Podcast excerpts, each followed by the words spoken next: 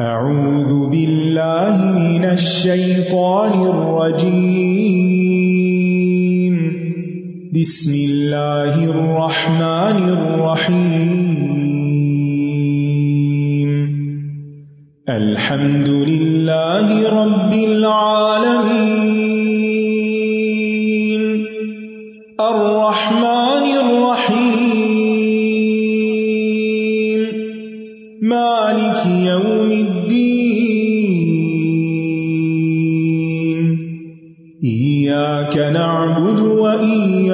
وإياك نستعين اهدنا الصراط المستقيم. صراط الذين أنعمت عليهم غير المغضوب عليهم ولا الضالين.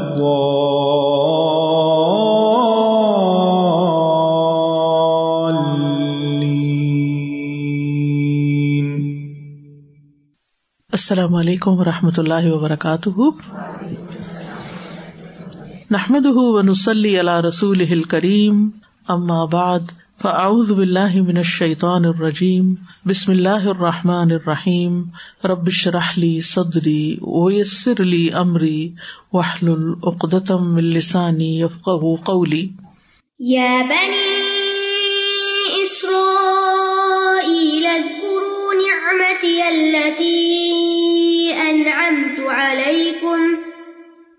وأني فضلتكم على العالمين۔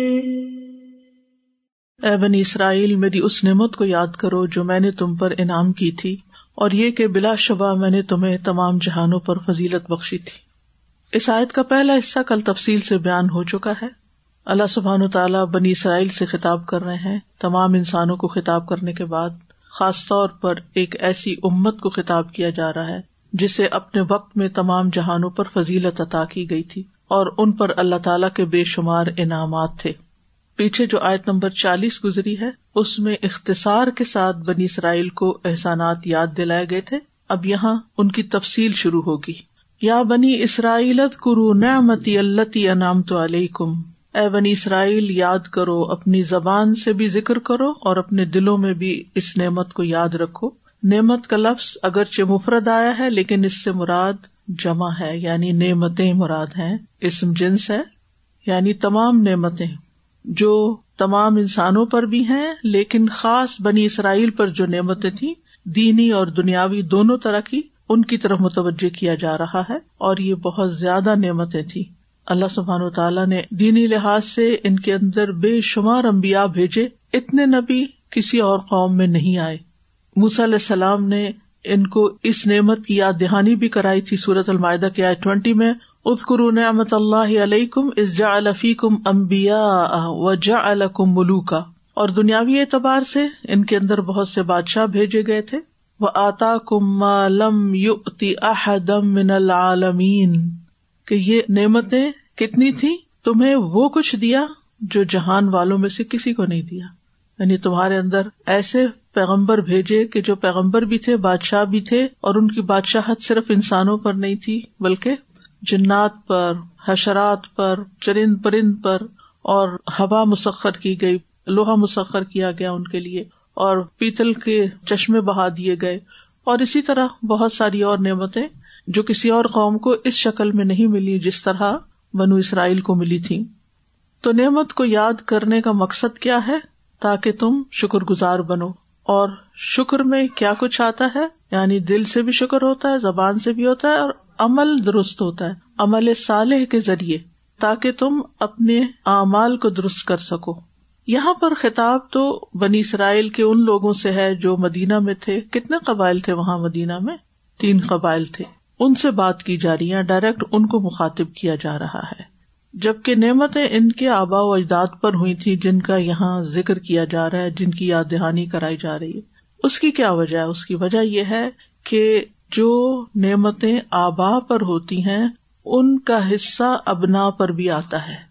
یعنی اگر آپ کے پیرنٹس کسی وجہ سے، کسی خاص چیز کی وجہ سے پرولیج تھے، تو اس سے آپ بھی زندگی میں فائدہ اٹھاتے ہیں۔ ان کے بچے ہونے کی حیثیت سے، کبھی ان کے مال و دولت سے آپ فائدہ اٹھاتے ہیں، کبھی ان کے اسٹیٹس سے، کبھی ان کے کسی اور خاص نام سے، کیونکہ جب لوگ آپ کو پہچانتے ہیں کہ آپ فلاں کے بچے ہیں، فلاں نسل میں سے، فلاں قوم میں سے ہیں، تو ایک دم لوگوں کا رویہ آپ سے بدل جاتا ہے۔ تو یہ ہمیشہ ہوتا ہے کہ انسان اپنے آبا و اجداد سے بہت سے فائدے اٹھاتا ہے۔ یعنی انسٹنٹ جو پیرنٹس ہوتے ہیں، ان سے تو سارے ہی فائدے اٹھا رہے ہوتے ہیں، لیکن اس سے اوپر بھی جو اچھے لوگ گزرے ہوتے ہیں کسی خاندان میں، وہ انسان کی عزت کا باعث ہوتے ہیں۔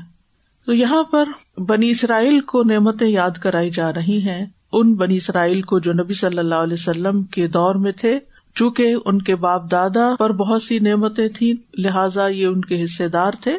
اور قرآن مجید میں یہ اسلوب ہمیں ملتا ہے کہ اسلاف کو جو نعمت دی گئی ہوتی ہے، اس کا بھی ذکر کیا جاتا ہے۔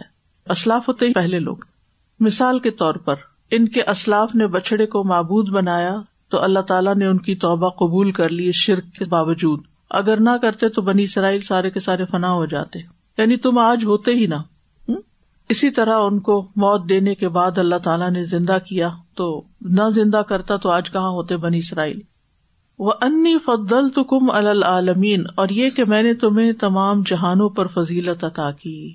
عالمین، عالم کی جمع ہے، کہاں گزر چکا ہے؟ رب العالمین، تفصیل آپ جان چکے ہیں۔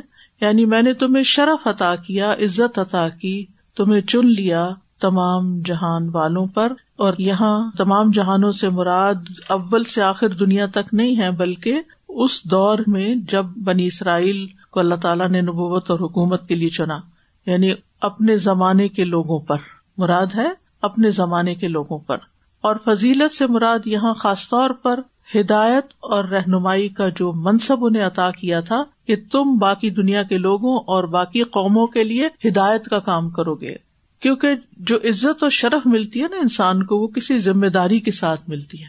جب انسان اس ذمہ داری کو نبھاتا ہے، اس عہدے کا پاس رکھتا ہے تو پھر اس کی عزت میں اضافہ ہوتا ہے اور اگر اپنی ذمہ داری پوری نہیں کرتا تو وہی چیز اس کے لیے ذلت اور رسوائی کا باعث بن جاتی ہے۔ یعنی فضیلت کی جو وجہ تھی وہ کیا تھی کہ تم میری عبادت خود بھی کرو اور دوسروں کو بھی رہنمائی دو۔ جب انہوں نے یہ کام نہیں کیا تو ان کے بعد اللہ سبحان تعالیٰ نے یہ فضیلت کس کو عطا کر دی؟ امت محمد صلی اللہ علیہ وسلم کو۔ بنی اسرائیل کے بعد اب سب سے زیادہ فضیلت والی امت امت مسلم ہے اور اس کا ذکر قرآن مجید میں بھی آیا ہے۔ سورت Aal Imran one hundred and ten کن تم خیر امت اخرجت لناس تم بہترین امت ہو جو لوگوں کے لیے نکالی گئی یعنی لوگوں کی رہنمائی کے لیے نکالی گئی ہے۔ تو ہمیں بھی یہ عزت کیوں ملی ہے؟ اور یہ عزت امت میں سے کس کے لیے ہے جو دوسری قوموں کے لیے رہنمائی کا کام کرے؟ یعنی لوگوں کو اللہ کی طرف بلائے تمرون بال معروف و تنہا کر تو امن بلّہ نبی صلی اللہ علیہ وسلم نے فرمایا، قیامت کے دن تم لوگ یعنی امت محمد صلی اللہ علیہ وسلم، کامل ستر امتوں کی شکل میں ہوگے۔ یعنی اتنی بڑی فضیلت تمہیں حاصل ہوگی اور سب سے آخری امت تم ہو اور اللہ کے نزدیک سب سے زیادہ باعزت ہوگے۔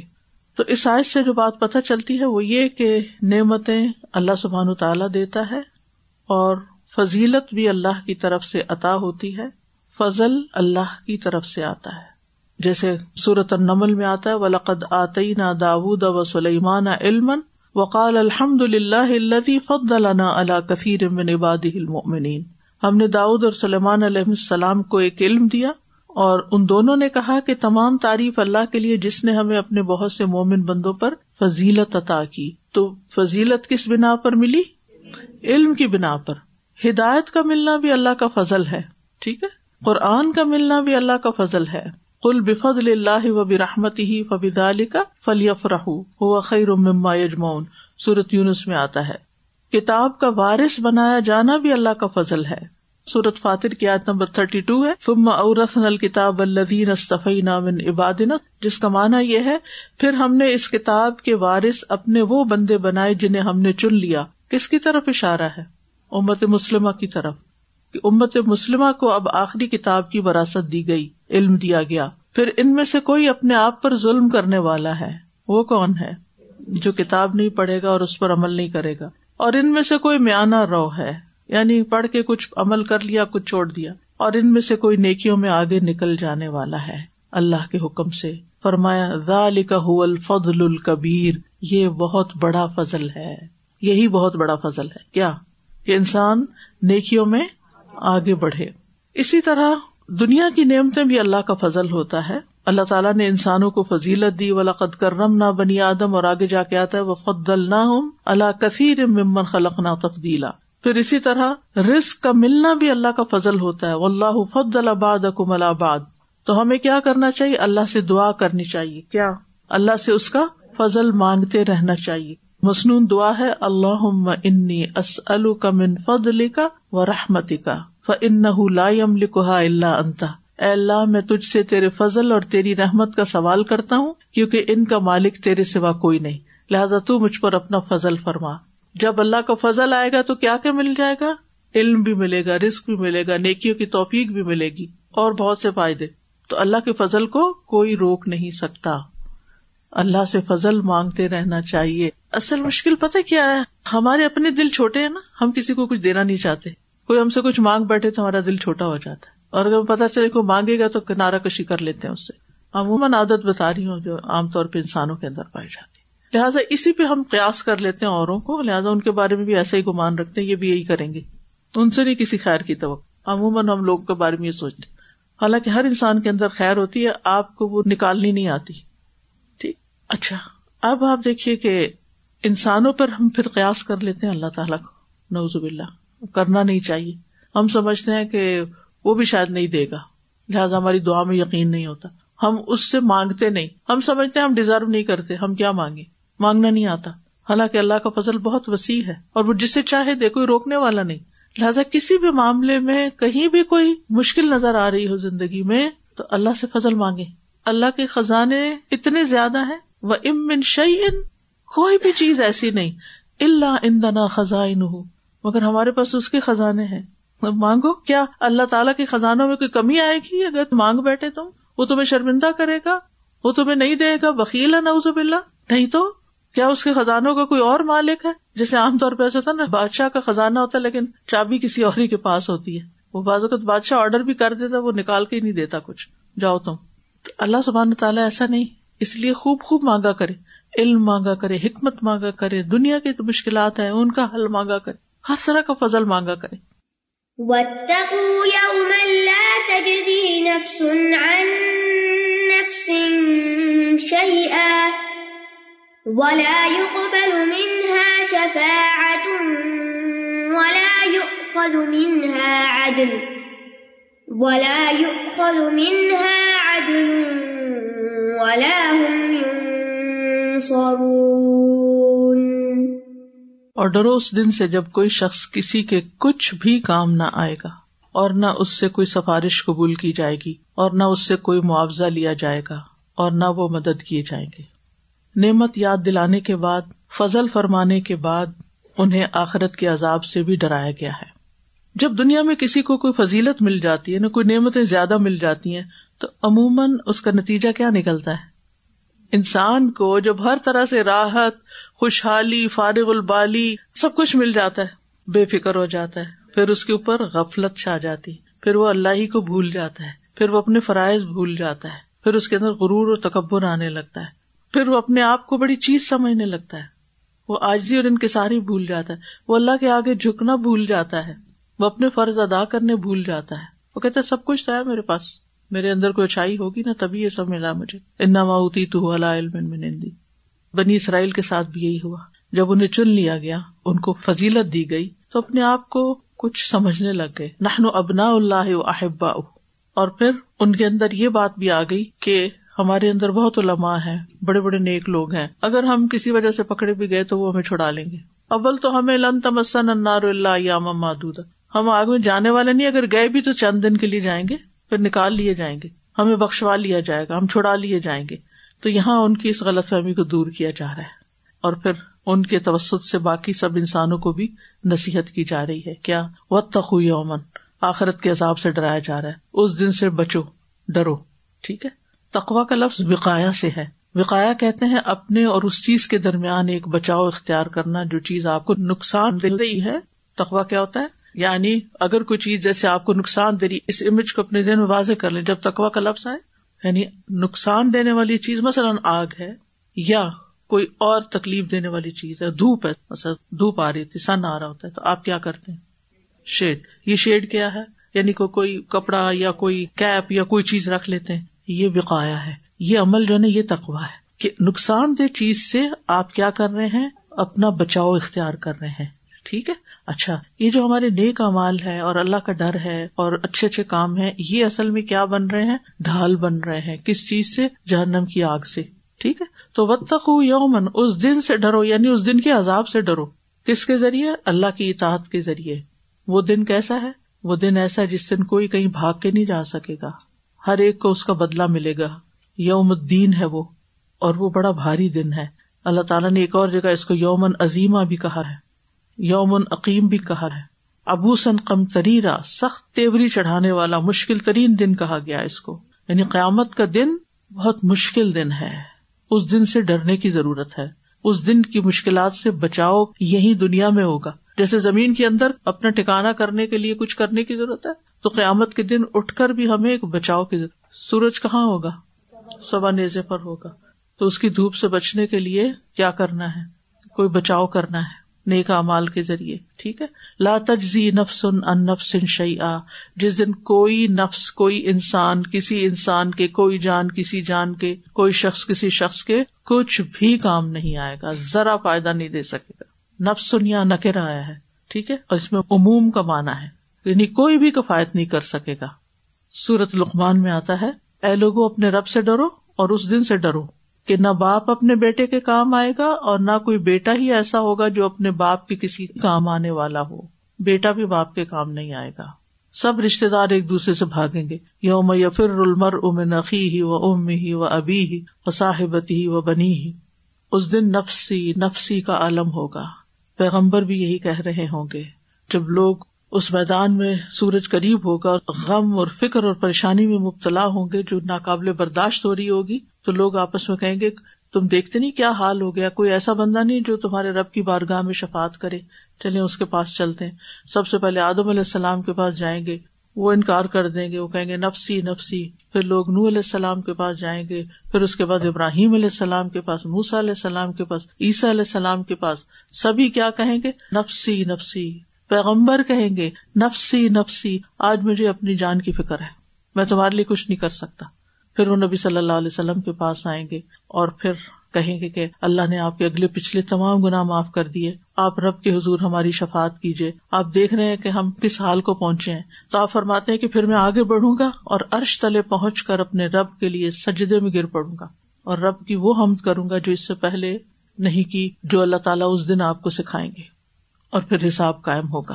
تو اس لیے اس دن کی ہم میں سے ہر ایک کو فکر کرنی چاہیے۔ نبی صلی اللہ علیہ وسلم نے جب ابتدا میں آپ کو حکم دیا گیا تھا کہ پیغام آگے پہنچائے تو انض رشید تک القربین اپنے رشتے داروں کو بھی ڈرائے تو آپ نے سب سے پہلے قریش کو بلایا۔ جب جمع ہو گئے تو آپ نے ایک ایک کا نام لیا، ایک ایک قبیلے کا۔ اے کا بن لوئی کی اولاد، اے مرا کی اولاد، اے عبد شمس کی اولاد، اے عبد مناف کی اولاد، اے ہاشم کی اولاد، اے عبد المطلب کی اولاد، اپنے آپ کو آگ سے بچا لو۔ ہر ایک کو نام لے لے کے کہا، اپنے آپ کو آگ سے بچا لو۔ بہت تک اس دن کی آگ سے بچا لو۔ اور اپنی بیٹی سے بھی کہا، اے فاطمہ، اپنے آپ کو آگ سے بچا لو۔ بے شک میں اللہ کی طرف سے تمہارے لیے کسی چیز کا اختیار نہیں رکھتا۔ سوائے اس کے کہ تم لوگوں کے ساتھ ایک رشتہ ہے، اسے میں اسی طرح جوڑتا رہوں گا جس طرح جوڑنا چاہیے۔ یعنی دنیا میں رشتے داری نبھاؤں گا، آگے کام نہیں آؤں گا۔ تو وقت یومن لا تجزی نفسن ان نفسن شعی آ کوئی نفس کسی نفس کے کام نہیں آئے گا، کیونکہ وہ کیا کہے گا؟ نفسی نفسی۔ میں آج اپنی فکر میں ہوں۔ آپ کی فکر نہیں کر سکتا۔ ولا يقبل منها شفاعت اور اس سے شفات بھی قبول نہ کی جائے گی۔ شفات کا لفظ شفا سے ہے۔ شفا کہتے ہیں ایون کو اور جو وطر کی ضد ہے۔ فائدہ حاصل کرنے کے لیے یا نقصان دور کرنے کے لیے کسی کو وسیلہ بنانا۔ اور شفات کا مانا ہوتا ہے واسطہ یا وسیلہ۔ کبھی شفات اچھی ہوتی ہے، کبھی شفات بری بھی ہوتی ہے۔ حسن اور سیاح۔ یعنی کبھی کوئی کسی کے لیے اچھے کام کے لیے بھی سفارش کرتا اور بعض اوقات لوگ نا حق کام کی بھی سفارش کر رہے ہوتے ہیں، جو کسی کو نا حق نوکریاں دلوا رہے ہوتے ہیں، جو ڈیزرو نہیں کرتا، جو قابل نہیں ہوتے۔ بہرحال، تو شفات کی دو قسمیں ہیں۔ ایک ہے کفار کے لیے شفات تو اس کے لیے تو اللہ تعالیٰ نے قرآن مجید میں فرما دیا، فما تن فا شفاعت الشافعین۔ کسی سفارشی کی شفات ان کو کچھ کام نہیں آئے گی۔ کفر کے ساتھ، شرک کے ساتھ شفات کام نہیں آئے گی۔ مشرقین اپنے معبودوں سے یہ توقع رکھتے تھے کہ وہ ان کی شفات کریں گے۔ ہا الا شفا اند اللہ، یہ اللہ کے یہاں ہمارے سفارشی ہیں۔ وہ اس لیے ان کی پوجا کرتے تھے کہ یہ ہمیں چھڑائیں گے۔ ٹھیک ہے؟ لیکن ایمان والوں کے لیے شفات ہوگی۔ مگر اس میں بھی کچھ شرائط ہیں۔ وہ کیا؟ پہلی شرط، اللہ کا عزن ہو۔ اللہ تعالیٰ اجازت دے گا تو کوئی سفارشی سفارش کرے۔ جیسے آتا نا کہ کوئی بچہ حافظ ہو جائے تو ماں باپ کے لیے اور خاندان کے دس لوگوں کی شفات کرے گا، شہید شفات کرے گا، نبی صلی اللہ علیہ وسلم شفات کریں گے۔ یہ شفات ہے، یہ سچ ہے، یہ ایسا نہیں کہ ہے نہیں۔ اور یہ کس کے لیے؟ کفار کے لیے؟ نہیں، یہ مومنوں کے لیے۔ فرق سمجھ لیجیے نا۔ تو یہ مومنوں کے لیے ہوگی۔ اب مومنوں میں سے بھی سب سے پہلی بات یہ کہ اللہ کی اجازت پہلے ملے، چاہے فرشتے سفارش کریں یا نبی صلی اللہ علیہ وسلم کرے یا کوئی بھی کرے۔ دوسری شرط جس کی شفات کی جا رہی ہے، اللہ اس سے راضی ہو کہ ہاں اس کے حق میں آپ کر سکتے ہیں۔ آتا نا، لا یا تکلم اللہ من ازن اللہ الرحمان وقال ثوابا کوئی نہیں بولے گا، مگر وہ جس کو اللہ اجازت دے گا۔ تو پہلی اجازت بولنے کے لیے، دوسری اجازت شفات کرنے کے لیے کہ اس کے حق میں شفات کر سکتے ہیں۔ اگر اللہ تعالیٰ کہ ہاں اس کے حق میں شفات کرو تو آنر دیا جائے گا کرنے والے کو کہ ہاں سب۔ لیکن اگر اللہ تعالیٰ اجازت نہیں دے گا کہ نہیں، اس کے حق میں شفات نہیں ہو سکتی، کیونکہ اس کا فلاح جرم بہت بڑا ہے، پھر شفات نہیں ہوگی۔ ہاں اب اگلا مرحلہ، وہ اپنے گناہوں کی وجہ سے جاننا میں چلا جائے گا۔ لیکن ایمان چکے ہوگا، تو جب سزا پوری کر لے گا، تو پھر نبی صلی اللہ علیہ وسلم کی شفات سے نکالا جائے گا۔ ایک دفعہ نکالیں گے آپ لوگوں کو۔ پھر اوروں کو نکالیں گے پھر حتیٰ کہ آخری شخص بھی جس کے اندر رائی کے دانے برابر بھی ایمان نکال لیا جائے گا شفات یعنی یہ شفات یوں ہے مرحلہ ہوا ایسے نہیں ہے کھلی شفات کہ ہم جو دل چائے کریں اور اس کے بعد کہیں کہ ہم نبی صلی اللہ علیہ وسلم کی امت ہے لہٰذا آپ کی شفات سے ہم سب آپ کا پلو پکڑ کے ہم بھی جنت میں چلے جائیں گے۔ اس طرح کے کانسیپٹ دین میں نہیں ہے۔ لوگ یہی سمجھتے نہیں میں نے اسی لیے اس موقع پر شفات کا کانسیپٹ کلیئر کرنا چاہا کہ شفات ہے کس کے لیے ہے؟ کون کر سکتا ہے؟ کس طرح اس کی شرائط کیا ہے یہ ہم سب مسلمانوں کو پتا ہونی چاہیے تاکہ ہم کسی غلط فہمی میں نہ رہیں۔ خلاصہ یہ کہ جو سفارش کا حقدار ہوگا، اس کی سفارش ہوگی اور شفات اس کو فائدہ دے گی جس کے لیے رحمان پسند کرے گا۔ یوم عید اللہ تنفا شفاعت اللہ من ازن اللہ الرحمان و ردی اللہ قولا۔ اس دن سفارش فائدہ نہ دے گی، مگر جس کے لیے رحمان اجازت دے اور جس کے لیے وہ بات کرنا پسند فرمائے۔ تو نبی صلی اللہ علیہ وسلم کو شفات کی اجازت ملے گی۔ آپ نے فرمایا کہ پانچ چیزیں مجھ سے پہلے کسی کو نہیں ملی۔ اوتی تو شفا مجھے شفات کا حق ملا ہے۔ اسی لیے ایک شفات کبرا ہے، وہ شفات جس کی وجہ سے حساب کتاب شروع ہوگا۔ اور پھر دوسری شفات ہے، جس کی وجہ سے لوگ جہنم سے نکالے جائیں گے۔ اور یہ اللہ کے عزن سے ہوگا۔ اور یہ ہر توحید پرست مسلمان کے لیے ہوگا۔ اوف بن مالک کہتے ہیں، ہم نے ارض کیا، یا رسول اللہ، آپ اللہ سے دعا فرمائیے کہ جو لوگ شفات کے اہل ہیں، ہمیں ان میں کر دے یعنی ہمارے لیے بھی شفات لکھی جائے۔ آپ نے فرمایا، وہ ہر مسلمان کے لیے ہوگی۔ یعنی جو بھی کلمہ پڑھنے والا ہے، اس کے لیے شفات ہوگی۔ اب یہ ہے کہ وہ کس وقت ہوگی اور وہ کب اس کی وجہ سے نکلے گا، اس سزا سے لیکن اس کے لیے خلوص سے دل کے ساتھ لا الہ الا اللہ کہنا بے حد ضروری ہے۔ اور یہ نافرمانوں کے لیے ہوگی۔ یعنی لا الہ الا اللہ پڑھ لیا اور اس کے بعد پھر اس کا پاس نہیں رکھا۔ اور اس کے لیے ایک حدیث میں مزید وضاحت آپ دیکھ لیجیے رسول اللہ صلی اللہ علیہ وسلم نے فرمایا، اس قبلے والوں یعنی ایمان والوں میں سے اتنے لوگ جہنم میں داخل ہوں گے جن کی تعداد اللہ کے علاوہ کوئی شمار نہیں کر سکتا۔ یہ کن کی بات ہو رہی ہے؟ کلمہ پڑھنے والوں کی۔ اس وجہ سے کہ انہوں نے اللہ کی نافرمانی کی تھی۔ لا الہ تو پڑھا تھا، لیکن عمل کچھ نہیں کیا اس کے مطابق۔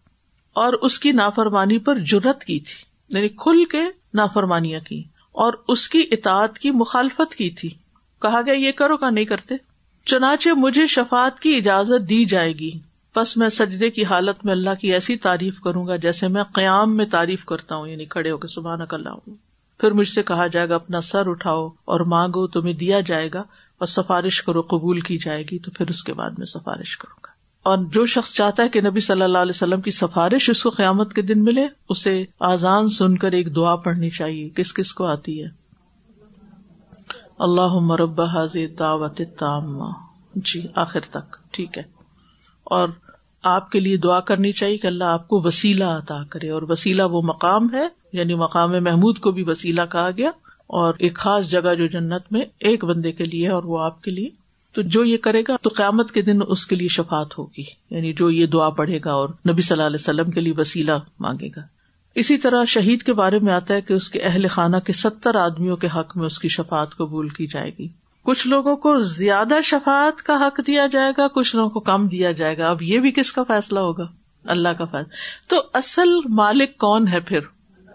اللہ۔ لہذا سہاروں پر ڈپینڈ نہیں کرنا چاہیے۔ کس کو راضی کرنا چاہیے؟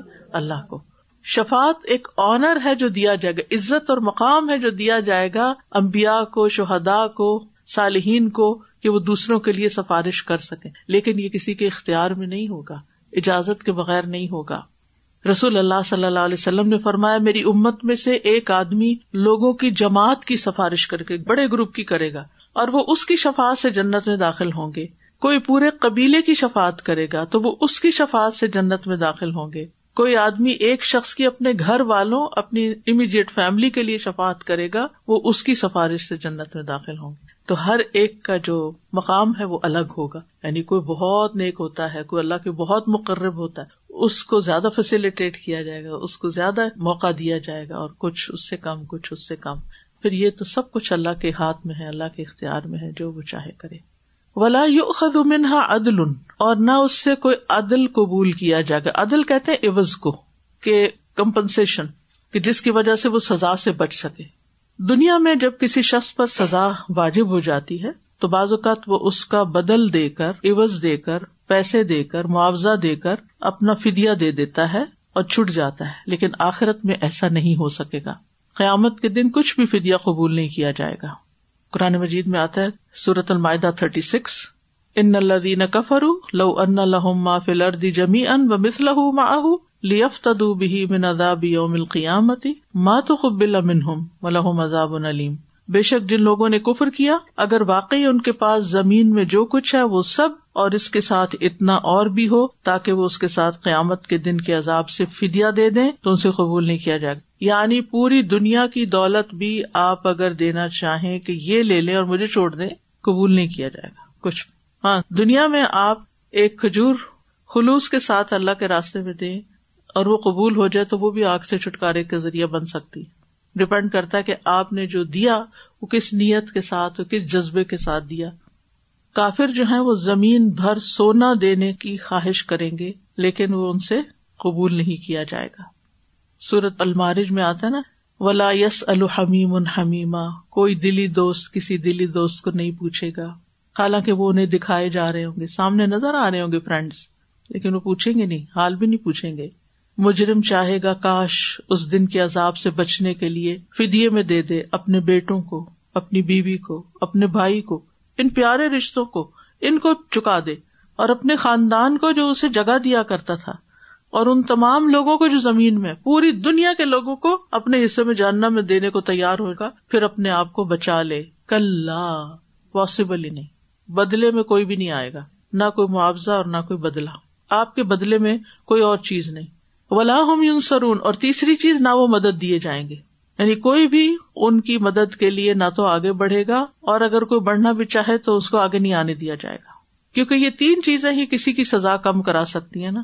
مثلاً دنیا میں اگر کوئی پرزن میں چلا جائے، قید میں چلا جائے، تو یا وہ سفارش سے چھٹ سکتا ہے، یا وہ کسی کوئی پیسے دے کے، اور یا پھر کوئی مدد کرتا ہے جیل توڑنے کے لیے، اور نکل آتے ہیں لوگ۔ کچھ بھی، وہاں نہیں، کوئی جیل نہیں توڑ سکے گا۔ جیل بریک نہیں ہے وہاں۔ بے بس ہوں گے وہاں۔ وہ یس تر خون فیحا ربنا اخرجنا نام الصالح چیخیں گے۔ کہیں گے، اللہ نکال اس سے۔ ہم کوئی نیک کام کریں۔ لیکن کیا ہوگا؟ کہا جگہ اسی میں پڑے رہو۔ آپ دیکھیں، اگر کسی وقت کام کرتے ہوئے آپ کی ایک انگلی بھی جل جائے تو کیا حال ہوتا ہے؟ کچن میں سب خواتین کو یہ ایکسپیرئنس ہوگا۔ چھوٹا سا بھی آبلا بن جائے، کتنی اریٹیشن ہوتی ہے۔ سارے کام چھوڑ کے دھیان ادھر۔ ادھر بار بار وہی بار بار وہی سوچ آتی ہے۔ وہ جگہ پھر کیسی ہوگی؟ چیخیں گے کہ اللہ باہر نکال۔ اس لیے اس دنیا میں جو دے سکتے ہیں وہاں جہنم سے بچنے کے لیے چکا دینا چاہیے۔ چاہے جان، مال، وقت، کچھ بھی کچھ بھی لگانا چاہے لگا دے قرآن مجید میں آتا ہے، لا جدون ولی ولا نصیرا۔ نہ کوئی دوست، نہ کوئی مددگار۔ دنیا میں کوئی پرابلم آتی ہے، دوست آ جاتے ہیں۔ ہم ہم ہیلپ کر دیتے ہیں۔ آپ کی موونگ ہوتی ہے تو کیا ہوتا ہے؟ فرینڈس کو بلا لیتے ہیں، مل جل کے پیکنگ کرتے ہیں موو کر جاتے ہیں۔ وہاں کوئی دوست نہیں آئے گا اور کوئی مددگار، کوئی ہیلپر بھی نہیں آئے گا۔ یا پھر دوست نہیں آتے تو پھر دوسرے کس کو بلا لیتے ہیں؟ پیڈ ہیلپرس کو بلا لیتے ہیں۔ وہاں کوئی پیڈ ہیلپر بھی نہیں ہوں گے۔ تو اس آیت سے بڑی واضح طور پر بنی اسرائیل کو تو نصیحت کی گئی، لیکن ہم سب کے لیے بھی نصیحت ہے کہ ہمیں قیامت کے دن سے ڈرتے رہنا چاہیے۔ پھر یہ یاد رکھنا چاہیے کہ دنیا میں لوگ ایک دوسرے کے کام آ جاتے ہیں، وہاں ایسا کچھ نہیں ہوگا۔ شفات صرف مستحق کو نصیب ہوگی۔ وہاں کوئی فدیا رینسم کچھ کام نہ آئے گا۔ کسی قسم کی کوئی مدد نہیں ملے گی۔